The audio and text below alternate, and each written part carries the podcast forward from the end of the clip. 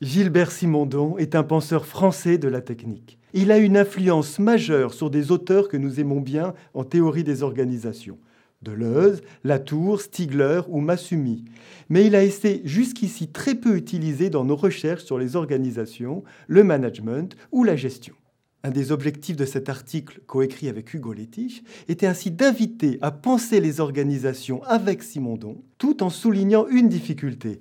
Il ne s'agit pas tant d'appliquer ces concepts que de les individuer. L'individuation est en effet un des termes clés de Simondon. Simondon est un penseur radical des processus. Pour lui, il n'y a pas d'individus, d'organisations ou de sociétés qui existent comme des entités. Ils sont le produit de processus d'individuation. Cependant, si l'organisation est un processus, une action d'organiser, alors Simondon nous pose une question quel est ce pré-organisationnel à partir duquel nous individuons de l'organisation, nous lui donnons forme et matière. Et il interroge également ce nous qui organisons, tout comme ce nous qui investiguons sur l'organisation, ces nous n'étant pas des entités, mais des processus d'individuation en coévolution.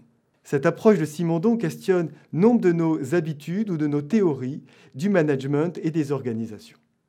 Par exemple, pour Simondon, la technique n'est pas la façon dont nous donnons forme à une matière, c'est le milieu dans lequel personne et organisation s'individuent.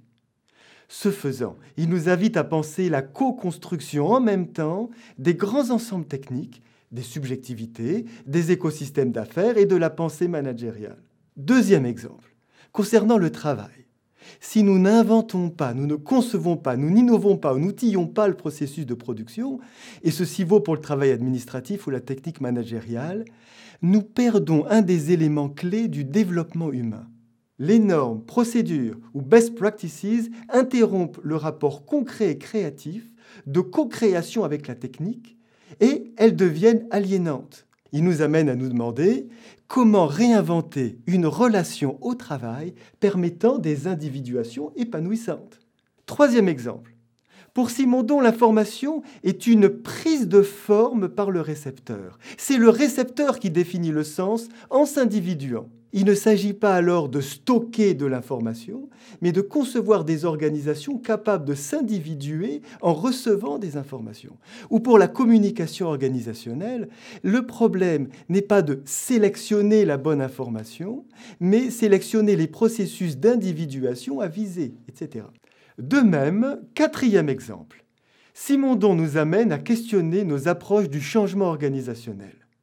Il ne s'agit pas, pour des leaders, des consultants ou des champions, de piloter un processus de dégel, mouvement, regel, par exemple. Il s'agit de parvenir à un changement de phase en se désindividuant, en oubliant des routines, des anciennes formules de succès, en puisant dans le pré-organisationnel et le trans-individuel. Pré-organisationnel et pré-individuel sont des ressources communes, potentielles, à réindividuer et les leaders sont tout autant produits par l'organisation qu'ils n'en sont les producteurs.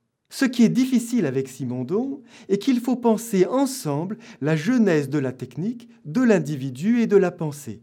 Et pour comprendre l'individu ou l'organisation, il faut prendre contact avec le pré-individuel et le pré-organisationnel, ce qui pose au moins deux grandes difficultés pour la théorie des organisations.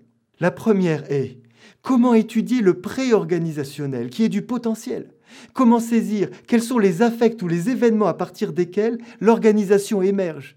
Et comment saisir notre pensée et nous-mêmes, chercheurs, comment nous nous individuons? Car la recherche n'est pas alors analyse à distance, elle est processus d'individuation du chercheur et de la théorie en coévolution avec les organisations. La seconde difficulté est qu'il n'y a pas de sol ferme, l'individu, l'organisation, la société, le chercheur, à partir desquels penser les organisations.